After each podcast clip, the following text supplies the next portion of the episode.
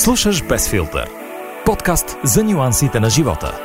Всяка седмица с интересен гост и вълнуващи теми за грижата за красотата. С вдъхновяващата подкрепа на Иван. Здравейте в Без филтър. Влизаме в последната седмица на месец септември и може да се каже, че вече официално оставяме лятото зад гърба си и се подготвяме за посрещането на новата есенна вълна. Не знам за вас, но за мен, признавам си, сента не е един от най-любимите ми периоди от годината. Макар, че някакси с времето започнах все повече и повече да оценявам този сезон и най-вече всички тези интересни промени, които идват с него. Това въжи за почти всеки един аспект от живота ни, като започнем от грижата за кожата, подреждането на гардероба и вкарването на есенния стил в начина ни на живот, минем през храната, която става доста по-различна от лятното ни меню и не на последно място стигнем дори до желанието ни да променим начина си на живот. Да, дори в по-голям и по-глобален аспект, защото знаете, че често когато обръщаме нова страница, било то около рождения ни ден или около смяната на сезоните, винаги идва този момент, в който си казваме, ще бъда нов човек, ще започна да живея по нов начин и се надявам, че този епизод на Без филтър ще ви помогне точно в тази посока. Да станете една идея по-отговорни към природата, към себе си, към заобикалящия ви свят и към всички тези малки неща, които всеки един от нас може да направи, без да му коства кой знае колко, за да направи светът едно по-добро място за живеене. Разбира се, ще имам и много интересен съучастник в тази мисия. Едно момиче, което се е посветило именно на това. Да ни показва как можем да живеем по-екосъобразно. Да не мислим за голямата промяна като нещо, което е извън нас и което очакваме да се случи от другите хора, а напротив, да показваме, че самите ние, с личния си пример, можем да направим много повече, отколкото големи организации или пък някакви хора, които за които всъщност само слушаме, но реално не усещаме отпечатъка им върху живота си. Преди това обаче, преди да ви издам официално кой е госта на Без филтър в този епизод, се връщам към едно събитие, което се случи преди седмици.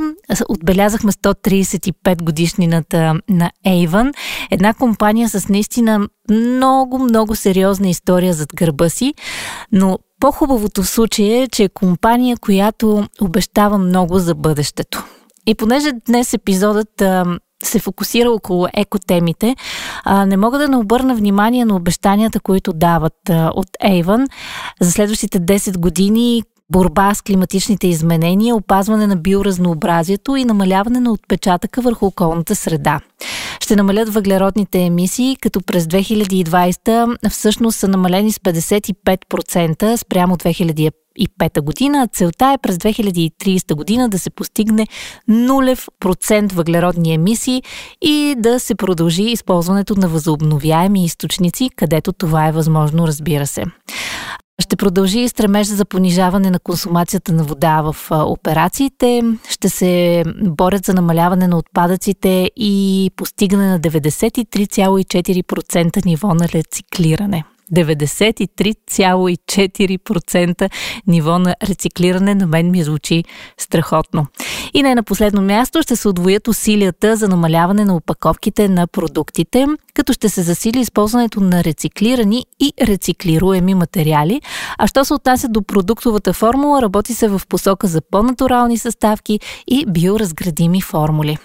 Мисля, че това е страхотно и много добро начало за разговора, който сега предстои с Рада Бонева. Повечето от вас може би я познават от социалните мрежи, където тя е много активна в Инстаграм, изключително активна в а, подкастването.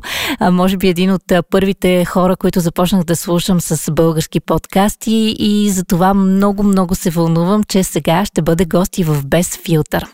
Ето за какво ще си говорим с нея и се надявам, че разговора в следващите минути ще ви бъде повече от интересен. Без филтър. Добре дошла на територията на Безфилтър, където се надявам, че ще се чувстваш удобно. Все пак мога да кажа, че си в свои води, когато говорим за подкасти, така че едва ли имаш някакви притеснения. А вече 53 епизода от твоя подкаст Трифт Шип зад гърба ти и обикновено ти задаваш въпросите. Какво обаче сега усещането, когато си от другата страна на микрофона?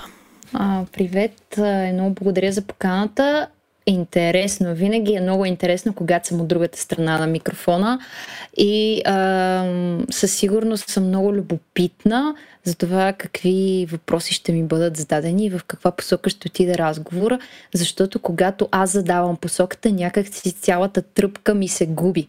Разбира се, вълнуващо е, интересно ми е, но е нещо, за което се подготвям и някак си сама знам в каква посока ще отидат нещата или поне в каква се опитвам, тъй като моите подкасти са с конкретна тема.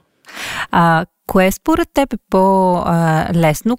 За теб говорим, да отговаряш или да задаваш въпроси извън нали, това очакване, за което сподели? А, ми сякаш вече да ги задавам. Някои хора са на точно обратното мнение. Има гости, които, например, много държат дори понякога да преглеждат въпросите предварително, за да се подготвят и не прояви такова желание. Явно се чувстваш комфортно все пак и в а, отговорите. Ами, надявам се, че няма да се злепоставя пред цяла България, така че нямам, нямам проблеми. А, да, за мен беше много странно. Най-първите си епизоди а, всъщност ги започнах а, предварител, предварително разписвайки въпросите и ги изпращах все пак, за да се чувстват по-сигурни и моите гости. А, но някакси, може би при мен повечето, повечето ми гости не са свикнали да бъдат а, интервюирани и не са хора, които са свикнали да говорят, така че те имат нужда да се подсигурят с това, да а, знаят горе-долу, наистина да не им задам някой въпрос, който ще ги свари неподготвени. Да. А, има много неща, за които ми се иска да си говорим а, днес, но а, ще започна, разбира се, от това, което винаги ми е било супер любопитно. Може би си споменавала някъде, но аз просто не съм а, попадала. А, така, до някъде и даже с лека доза на неудобство, защото не знам какво точно ще ми отговориш, но кажи ми каква е историята с тази овца, която, как да кажа, нещо като лого на твоите онлайн проекти. Сигурна съм, че има някаква интересна история.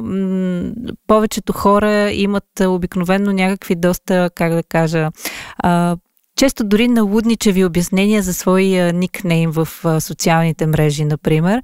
При теб откъде дойде, как се появи, има ли някаква история, случайно ли го избра? Изобщо как точно станаха нещата, за да превърнеш овцата в такъв главен герой? Тя овцата при мен си е абсолютно главен герой в живота ми. А, не се обиждам, ако някой ме нарече овца, но против, за мен тя е символ на свободата, на природата, на наистина едно свободолюбие, което просто си цари, спокойствието, което имат овчиците. А, да, историята стартира всъщност доста отдавна и никнейма е проекция на а, тази история то просто, може би съм била на 3 а, или по-малка, когато майка ми ми купи една плюшена овца от магазин Втора употреба, който аз много си заобичах тази играчка. А, горе-долу знам възрастта, тъй като като бях на 4 ми правеха детската стая. И си спомням, че отидохме на един магазин някъде близо до Централна гара да си избирам тапети. И разръж, разлиствам каталога и виждам тапет с овце и казах, това ще нали, зелен тапет, такова древно зелено, една голяма се едно поляна на стената и тук там е овчици, които пасат. Страшен кеф. И майка ми каза, добре, виж, има крави, мечета, принцеси, замъци, тук розово, синичко. И аз, не, овцете ще бъдат. И оттам се започна, примерно, като ми беше м- стаята с овце, съответно имах такава пижама, купиха ми такива чершафи и лека по лека много започнах да ги харесвам тези животинки, истинските и анимираните и започнах да ги колекционирам. А, сега вече изпитвам просто сантимент към тях и се старая нали, да не се затрупвам с тези прахосъбирачки, които през годините много съм събирала. И честно казано, имах повече плюшени играчки като тинейджър, отколкото като дете. А, без да преувеличавам, наистина садски много и аз а, си ги пазя всичките в а, а, дома на майка ми, просто за нали, някой ден, когато стана майка, живот и здраве, да, да предам това нататък, защото иначе няма какво да се прави. Но да, и когато ми хрумна идеята за никнейма, когато ми хрумна идеята за блога, хрумна ми идеята за никнейма Thrift Cheap, като игра на думи от овца и Thrift Shop, магазин за втора употреба толкова много си харесах идеята, че наистина, не че някой щеше да ми я вземе, но много бързах да си го запазя, да си създам домейна и така нататък. Да. Хубаво е, когато на човек така му се случват с ентусиазъм нещата и, и си права, че трябва да се запазва, защото никога не знаеш кой дебне зад ъгъла реално. А, като спомена блога ти, бях прочела там, че истинския милениал трябва да бъде минал през три неща, да е записал подкаст, да е преживял бърнаут и да е имал блог. Сега за първото и за третото при теб е ясно, че вече си го постигнала, имаме чек. Кажи ми обаче за бърнаута. Минала ли си през нещо подобно или за момента някакси успяваш да лавираш между работа, задължения, стрес и си се опазила някак от тази, наричат я модерна болест? Не знам. Да, струва ми се, че може би някои преувеличават в а, лепването на подобни етикети. И то по-важно е да се грижим за здравето си, така че да работим превентивно, да не стигаме до прегаряне и до свръхстресови ситуации, но разбира се, а, всеки, който ме познава, знае, че аз нося милион дини под една мишница, просто много обичам нещата, с които се занимавам, а те са много далеч извън блога и подкаста. И всъщност, може би нещо, което се е доближавало до такова прегаряне беше когато вече много ми се беше натрупало от работа от университета. А, аз започнах да работя много преди да започна университет и съответно а, вече работех и на пълен работен ден, когато приключвах а, университет и имах държавни изпити, за които си бях взела съответно един месец отпуска и аз уча и се опитвам да наваксвам. След това имах работен ангажимент далеч от София. Прибрах се един ден по-рано от този ангажимент, за да отида на сватба и буквално на следващия ден след сватбата аз се разболях. Тоест, абсолютно всичко, което съм потискала на психическо ниво, то излезе на физическо, защото аз съм казвала не сега, не сега, не му е сега момента, нали, още малко, още малко и накрая просто бях болна и бях закована за леглото, защото ми беше много лошо. Така че, а, обръщайки се назад, аз осъзнавам, че точно това балансиране на работа, учене, тренировки от всякакъв тип и социален живот. Това за мен е било начин на живот, но обръщайки се назад, разбирам, че то е било един стрес в продължение на 4 години, който аз съм приемала просто за лайфстайл. Да.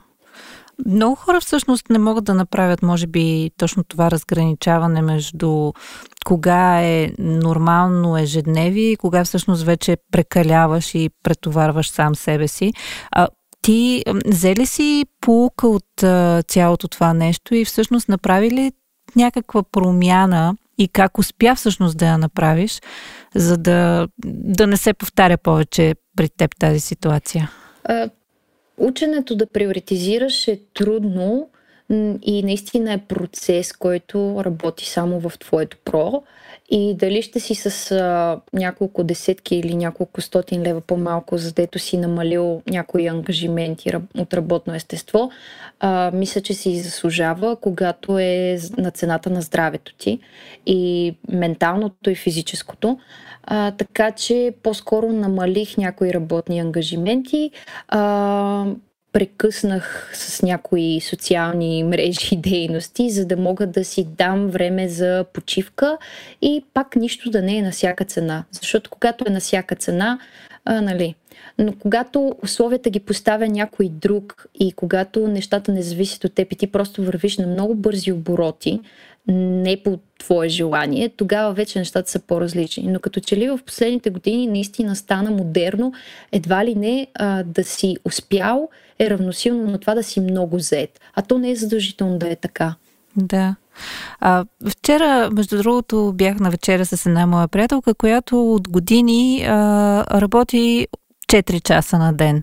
И на нея това е напълно достатъчно и, и тя м- оценява това да има свободата на останалото си време да прави нещата, които и харесват, което по някакъв начин винаги ми е било малко или повече странно, защото пък аз съм другата крайност, вечно съм зета с почти 12 часов работен ден. А, как може човек да, да разбере според теб кое е повече за него? Защото ти си права, слагайки, много хора слагат това равенство между успехи и много работа.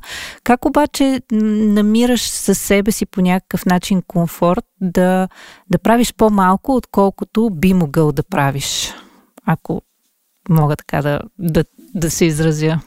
Аз пак не съм пак не съм перфектния пример, защото се раждат нови и нови неща около мен, а, но със сигурност а, това не е невъзможно да работиш 4 часа на ден, ако си достатъчно структуриран и организиран.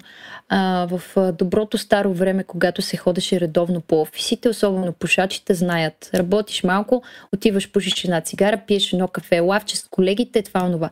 Ако се абстрахираш от тези неща, можеш да бъдеш много по-структуриран, да си свършиш работата на време и след това да имаш а, възможност да практикуваш някакъв спорт, да отделиш време на децата си, ако имаш такива, а, да работиш по някакъв страничен проект, който би ти донесъл пасивен доход или нещо, просто за кеф. Така че, а, според мен, може би ключето е в това да опитваме неща, докато намерим това, което ни носи удовлетворение. И много обичам да казвам, че човек е хубаво да харесва това, което прави и да прави това, което харесва. И ако намериш баланса между тези две неща, е перфектно. Да. А, добре, а, затваряме темата за бърнаута и отивам към другите две неща от а, списъка на Милениала. А, блога ти е така място, за което си разказвала, че е стартирало с идеята да поразчупиш малко стереотипите за секонд-хенд модата в България и сякаш повече е бил замислен като едно лайфстайл място, в което да показваш някакви модни комбинации. Той обаче търпи доста промени и всъщност днес е много-много повече от това.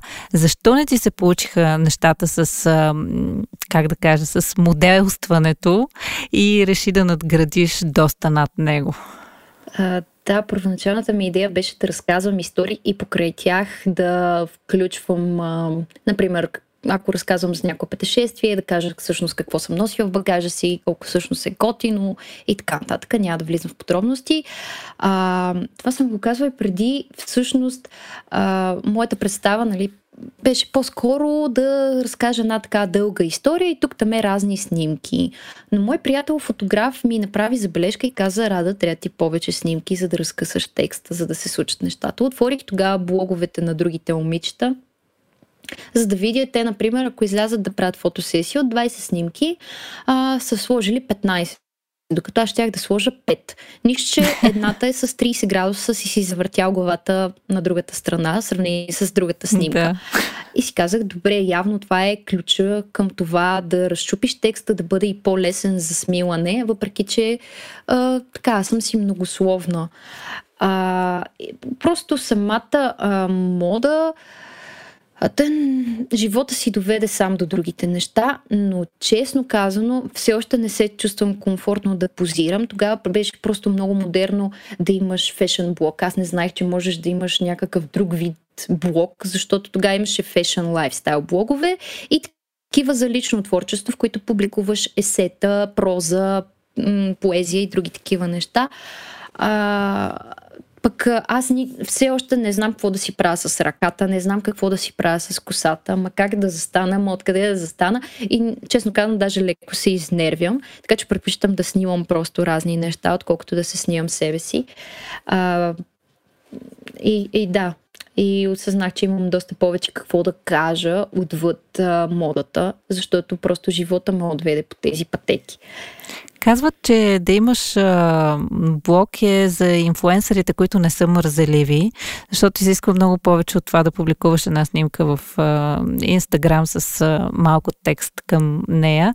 А, теб натоварва ли те по някакъв начин а, тази отговорност до някъде към блога за това, че трябва да публикуваш редовно съдържание или по-скоро си от хората, които го правят тогава, когато наистина имат вдъхновение и имат какво да кажат, без да се съобразяват с някакви онлайн норми за това как трябва да се развива един блог?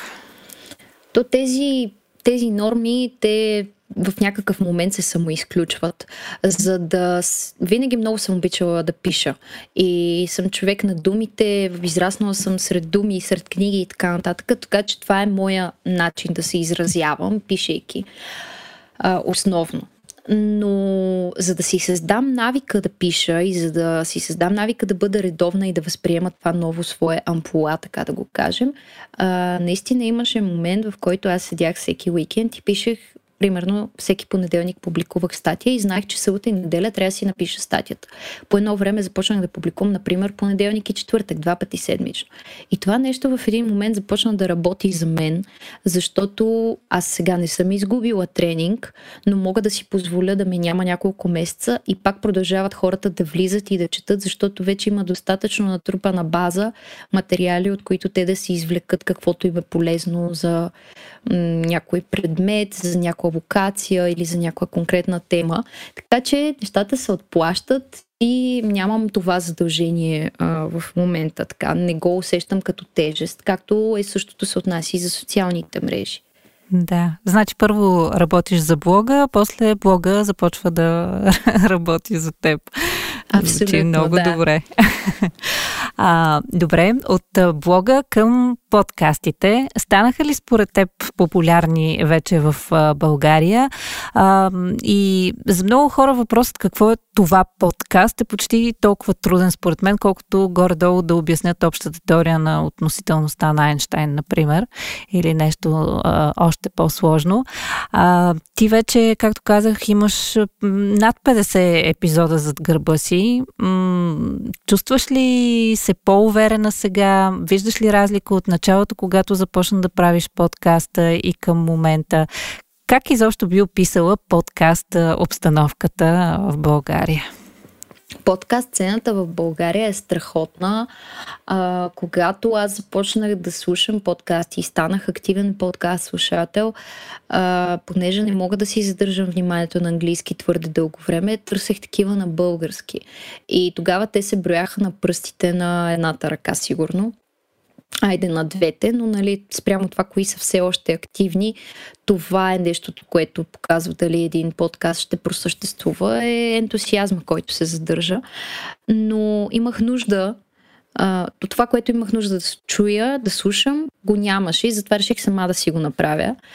А, и със сигурност доста се усещам се по-уверена. А, имам опит около микрофона и с аудиообработката от преди това, тъй като съм работила в звукозаписно студио, но а, подкаста, като трябваше да го обяснявам на баба ми, а, и казах, че си имам радиопредаване, ама в интернет, което може да го слуша по всяко време а, нали, по-сложно е да обясниш къде може да го намери, как може да го намери, тъй като не можах да й обясня какво представлява YouTube, но а, камо ли Spotify и други такива платформи, но в крайна сметка по този начин се опитах да, да й го обясна. Те, а, колегите отговори интернет, а, имат един лав, подкаст е като радио, а, като сутрешен блок, ама не сутрин.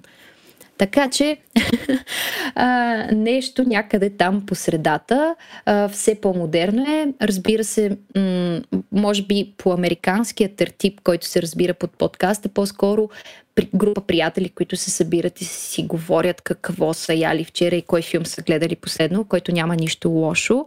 А, аз лично ги виждам по малко по-различен начин, тъй като за мен времето е най-ценният ресурс, който притежаваме И ако някой е избрал да инвестира час и половина от времето си, за да слуша мен и моите гости, аз няма как да бъда по-благодарна на този свят, тъй като съм се опитала да дам някаква добавена стойност. Така че се надявам и всеки, който слуша това, също а, да си тръгне а, накрая вече, след края на епизода, усмихнат и с а, нещо ново, което е научил, може би. А на теб лично какво ти се иска да чуваш повече? Какъв тип аудиосъдържание ти липсва от българските подкасти? Ти каза, че в началото не си откривала много такива, сега има някакъв бум в тази сфера, но въпреки това има ли все още нещо, което а, ти липсва в България? А, да, Uh, наистина липсваха ми екологичните теми, но вярвам, че ако има твърде много, темите ще се припокриват и нещата ще се преповтарят. А, като че ли ми липсват а, искам още теми за пътешествия, защото по този начин можем да пътуваме виртуално, особено във времената, в които се намираме.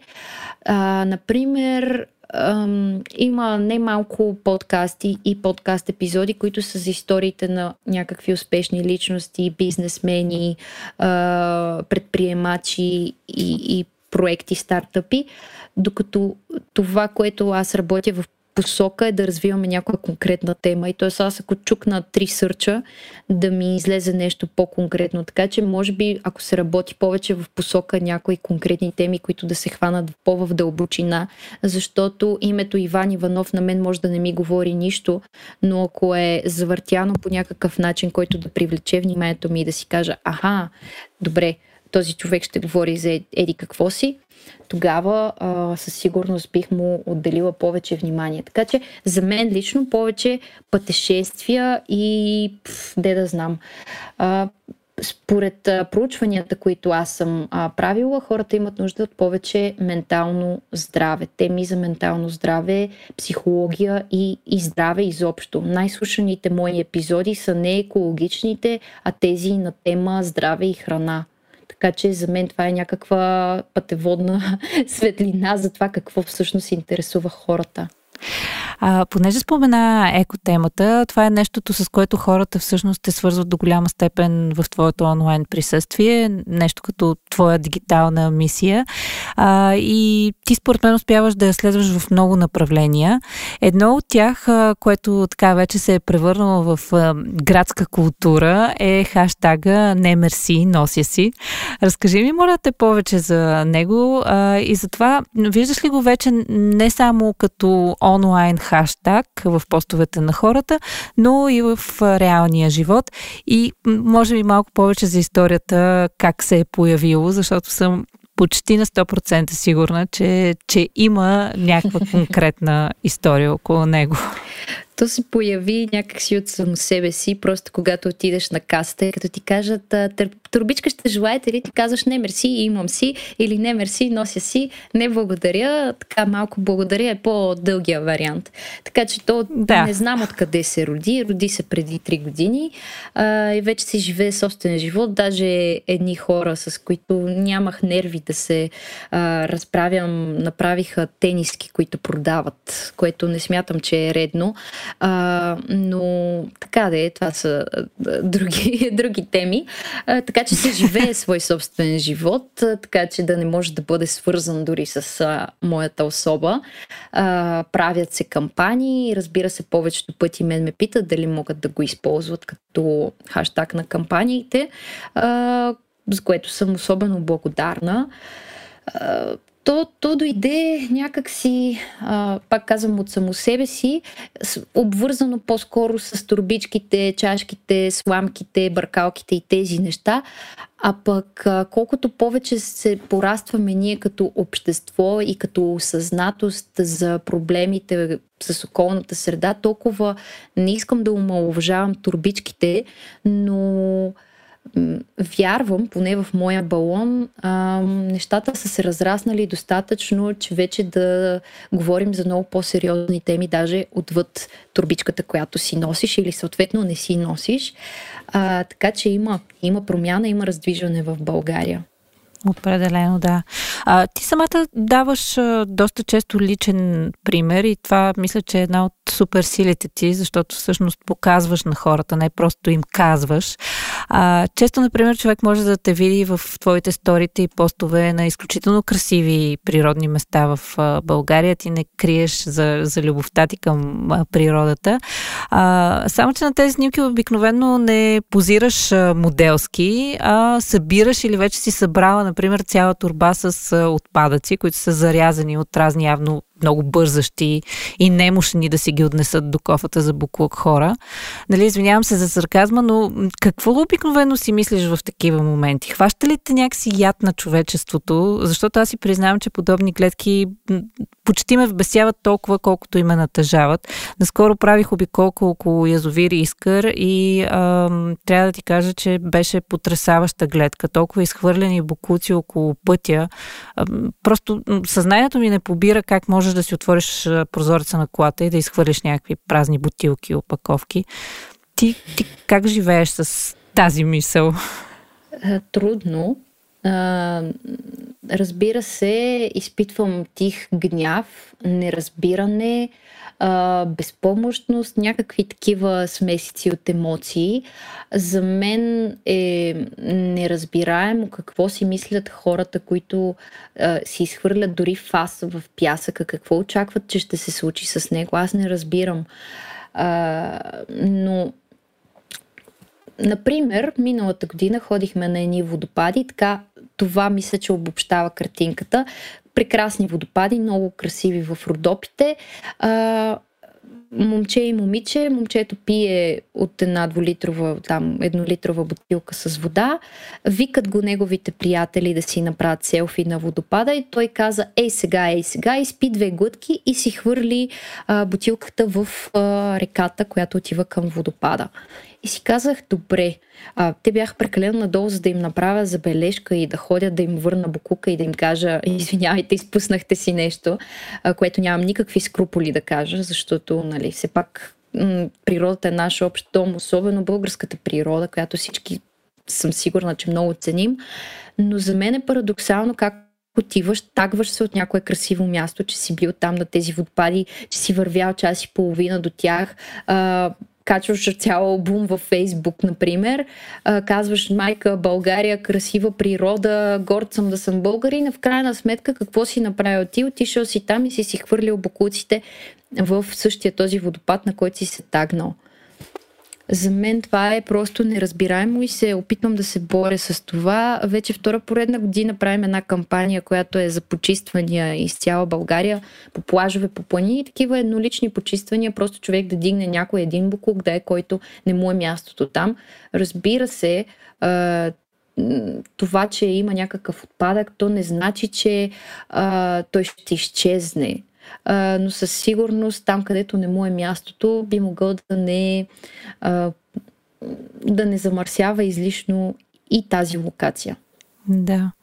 А, имам една така твоя снимка, която много ми харесваш на нея и а, тениската, с която си, а, е с надпис Нямаме план Б за нашата планета или нещо подобно по, по памет цитирам. А, моля There is no planet B. Да. А, моля те, нека да дадем някои практически насоки на хората, които в момента ни слушат, за това как могат да променят нещо дребно в ежедневието си, за да направят оставането на тази планета сигурно за по-дълго време, защото много често а, чувам хора, които казват, ами да, аз искам да живея еко, да, аз искам да пазя природата, но какво да направя? Имам забързан живот, живея в големия град. В смисъл, постоянно си намират някакви оправдания, а реално всяка промяна всъщност може да започне с нещо малко и дребно и постепенно да го надграждаме. Ти лично, може би от собствения си опит или от нещата, които си правила в миналото, а, можеш ли да дадеш такива идеи на хората, на които явно не са им минали през главата до момента? Да, аз съм тук, за да давам точно такива а, практически ежедневни неща, защото пак аз от своя страна а, постоянно се сблъсквам с а, тезите, ами да, ма то нищо няма да се промени, докато не се случи на законодателно ниво. Но то, за да се случи на законодателно ниво, ние трябва да се задействаме като индивиди и да формираме становища, подписки, искания, да изказваме гласно своите желания, за да бъдат нашите желания чути. Така работи демокрацията до последни мои а, справки. Мисля, че така да. се случваха нещата. А, така че а, също съм на мнение, че, например, разни гайдове с конкретни стъпки, да, могат да ни служат за ориентир, но със сигурност не бива да ги следваме абсолютно сляпо, защото, както ти каза, на всеки ежедневието му е абсолютно различно, а, докато за един, например, нещото, което м- генерира най-голям отпадък в ежедневието му може да бъде чашата за кафе, за друг може да бъде някакъв конкретен, например, хранителен продукт или, например, турбичките или пък а, автомобила. За някое съвсем, съвсем различно нещо. Например, ако имаш а, къща с двор и генерираш органичен отпадък, можеш да си направиш такъв а, компостър, който няма дори да ти се пречка пред погледа, защото съм сигурна, че домашния компостър е нещо, което е на последващо ниво и човек изобщо не се замисля за тези неща, когато започва. Но знаеш ли, примера, който давам най-често и няма да спра да го повтарям, когато си купиш червена кола и навсякъде започваш да виждаш червени коли. Така се случва и с нещата, които ти умишлено се опитваш да промениш започва да ти прави впечатление и самото ти съзнание от само себе си ще започне а, да ти дава сигнали. И за да се превърне това в навик, то трябва да се случи постепенно, така че няма как да бъде от днес за утре.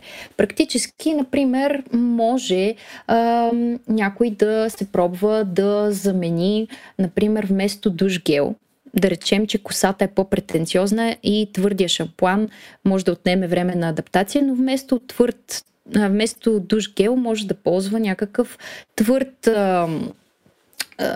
твърд сапун. Обикновен сапун, който също би имал хидратиращ ефект. А, вместо пластмасов гребен може да ползва дървен гребен.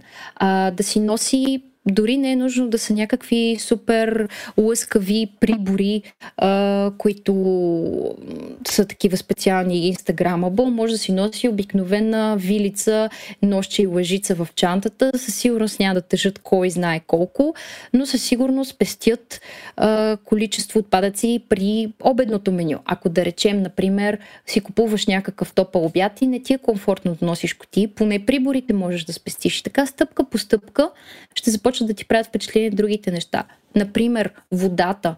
Не е нужно да имаме аз започнах лично, като ме питат откъде съм започнала, като се замисля, аз съм започнала от водата, тъй като тогава по финансови причини, като тинейджър, не съм имала средства да давам по 3 лева на ден за минерална вода, при положение, че джобните са ми били 5 лева. И затова съм си пълнила от чешмите в София, от тези големите туби, пълниш с семейството ти, или пък си филтрираш водата в къщи. Ето каната с филтър. Супер решение. Така че е такива малки неща, според това какво най-много генерира отпадък в твоето ежедневие и може би те притеснява. Ако не си готов да предприемеш тази крачка, дай му време.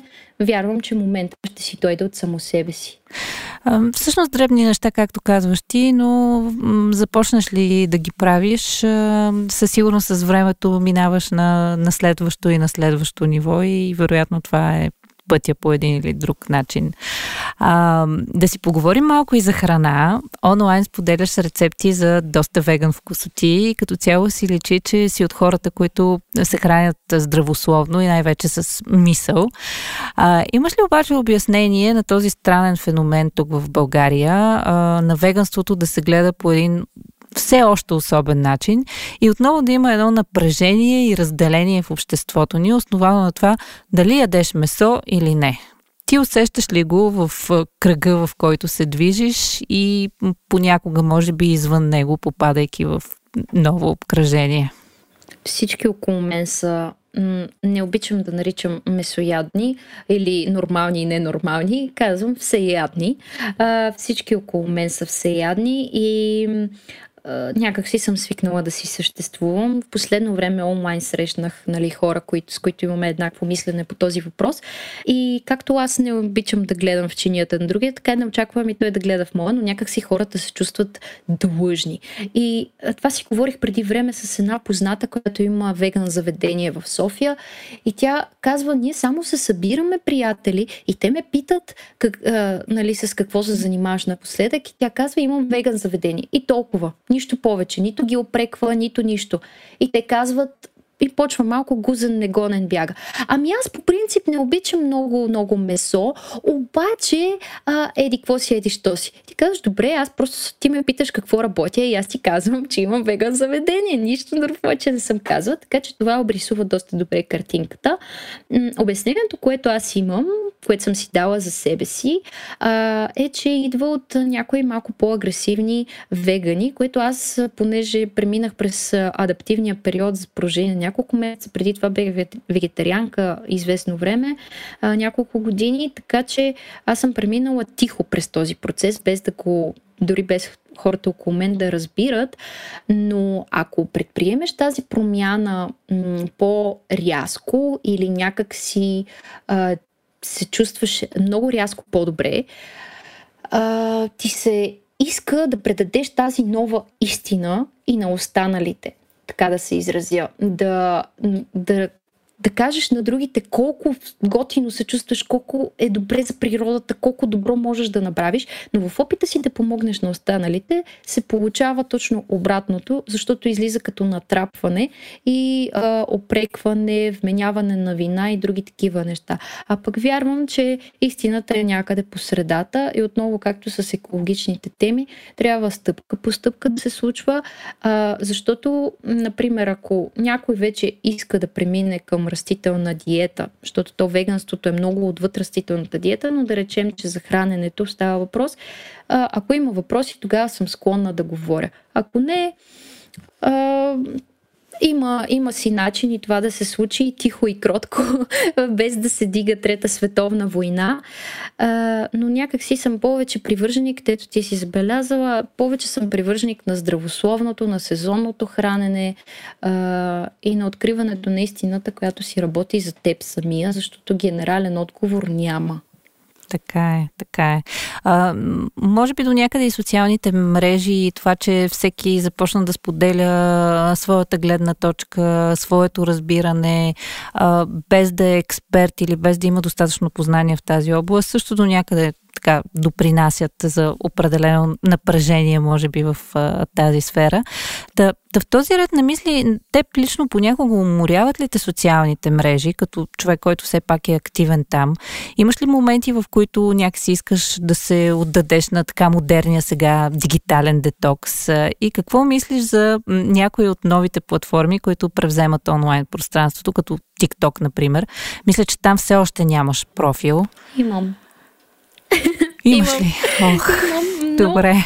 А, успях да зариба своя приятел. По едно време той гледаше повече TikTok от мен. Не се чувствам комфортно да създам съдържание за тази платформа, тъй като не съм сигурна по какъв начин мога да съм адекватна. А, създадох го без да искам моя акаунт там, защото аз извън всичките неща съм и контент креатор за разни брандове. И така, без да искам, влязах в моя си Google акаунт вместо в техния. И си казах, окей, добре, без да искам, подхлъзнала съм се, дърпах се дълго време, обаче дай ще тествам на свой гръб как работи, ще тествам функциите. И сега съм на момента, в който се чудя дали да го изтрия, защото осъзнавам, че прекарвам твърде много време там, вечерно време, просто така си разпускам. И не е добре това. Но а, Започнах годината с такъв детокс, така да се каже, от Инстаграм. Просто тогава ми се стори, че нищо смислено не се споделя, нищо ново, интересно и вълнуващо. Всички са се отдали на почивка, така че няма нито кампании, нито нищо, нито аз имах и пък и съдържание да генерирам като създател на съдържание, освен като блогър. Така че една седмица не, не си бях поставила всъщност крайна цел – Просто когато се усетих готова и че имам нужда да комуникирам с хората, тогава се завърнах. А, но мисля, че беше добър старт на, добър старт на годината и точно в това време се случи да чета и една много подходяща книга, която се казва Забавното живеене, която е компилация от съчинения на различни известни личности, които говорят точно за насладата от живота и за това как в това забързано ежедневие имаме нужда малко да поспрем и да се огледаме и да се насладим оп, на, на хубавите моменти в живота. А когато сме забили поглед в телефоните, не винаги успяваме. Така е. А, много ми е приятно да си говорим, обаче така вече вървим по-скоро към финал на разговора. Времето някакси толкова бързо минава, когато си говориш за интересни неща. А, и искам да се върна към началото на разговора ни. Няма как овцата отново да не влезе в кадър. А, само, че да те попитам за финал, случва ли ти се понякога да се чувстваш като черната овца, защото твоята, в твоя блог изглежда една такава хубава, цветна и приятна. А, усещаш ли, че имаш достатъчно хора като теб, такива, които вярват в същите ценности, борят се за същите каузи или малко, може би, като един Робинзон Крузо все още в тази сфера, за да се бориш за по-добър живот, за да осъзнаваме наистина екопроблемите, които са около нас? Аз използвам често друга литературна препратка за това, че много често се случвам като бореща се с вятърни мелници, но има го, момента започна буквално като черна овца, се чувствах около семейството си, когато се възпротивявах на абсолютно всичко, както всеки един бунтуващ се тинейджър, особено, че тогава бях абсолютно див метал. който не се подчинява на, разбира се, бях отличник и така нататък, но в другите очаквания, очакванията на другите не, не им се получаваха много-много нещата. Прост пример, баба ми ми даде пари за бутуши, аз си купих военни кубинки от военния магазин. Тя се хвана за главата. А, така че има го нещо така малко по-различно, но вярвам, че а, без да звучи така нескромно, а, човек привлича привлича това, което желае. Тоест, ако сам се бориш за някаква промяна, започваш да срещаш и самишленици в тази промяна, независимо в какво естество и да говорите на един език, да вибрирате на една частота и така да осъществявате смислени неща заедно. Аз работя в НПО сектора и това мое твърдение се затвърждава във всеки един работен ден, тъй като има страхотни смислени хора в България с техните каузи, идеи и безпиран ентусиазъм въпреки всичко. Да.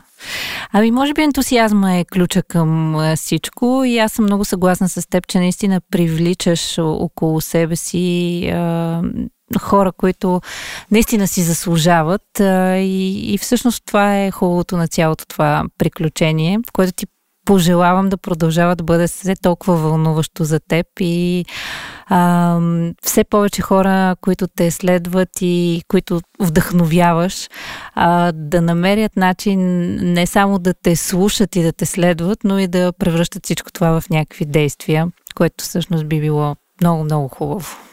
Благодаря ти още веднъж, че беше на гости в Без филтър и се надявам, че ще имаш една страхотна есен а, с вълнуващи неща, които да ти предстоят. Без филтър. Хубави хора, хубави теми и много-много приятен разговор с Рада Бонева, с която се надявам, че така общите подкаст сцени ще продължават да ни срещат и че не за последен път ще бъде госта в Без филтър, защото останаха много неща, които не си казахме и съм сигурна, че определено ще ви бъде интересно да си поговорим в повече детайли, по-фокусирано и върху още по-конкретни теми. Но за днес толкова от разговора ми с нея. Хубавата новина е, че за финал, както се казва, винаги трябва човек да остави най-сладкото и се надявам, че това ще въжи и за днешния епизод на Без филтър. А когато си говорим за сладки неща, не мога да не споделя, че есенния сезон определено носи голямо предизвикателство и в кухнята. Така че, ако сте от хората, които обичат да експериментират и на това ниво, съм повече от убедена, че започва един сезон за вас, в който ще можете наистина да тествате своите кулинарни възможности. Не забравяйте обаче, че много често подправките, които използваме в кухнята и част от продуктите, които са характерни за даден сезон, се пренасят много лесно и в козметиката. Всички обожаваме, например, кремовете и лосионите за тяло с екзотични аромати, ванилията и канелата също доста често присъстват на много нива в козметиката. Разбира се, през есения сезон това се засилва повече от всякога и много-много ще се радвам, ако сте от тези хора, които наистина обожават да пренасят вкусове и аромати от една сцена на живота си в друга. Съветвам ви да разгледате каталога на Avon, в който можете да откриете доста предложения в тази посока и със сигурност да намерите кулинарно изкушение не само на масата, но и тогава, когато се подготвяте да изглеждате добре. Грижата за себе си е най-важната и заедно с грижата за природата не трябва да забравяме, че всичко започва с нас. Тогава, когато сме се погрижили за себе си, когато сме отговорни и се стараем да даваме най-доброто на тялото си, тогава ще можем да помислим и за природата. Мястото, където живеем, където се развиваме и където искаме да имаме по-хубаво и светло бъдеще. Дано това да ви е накарало да се замислите и да направите наистина някои от тези малки стъпки, за които си говорихме и с Рада днес в нашето интервю и които всъщност зависят само и единствено от желанието ни да вървим по един по-интересен, по-стойностен и по-добър път пред нас. Пожелавам ви страхотна седмица и се надявам, че отново ще бъдете с без филтъри в следващия епизод, в който с госта ни ще ви поставим нови предизвикателства в себеоткриването и в това да ставате по-добра версия на себе си.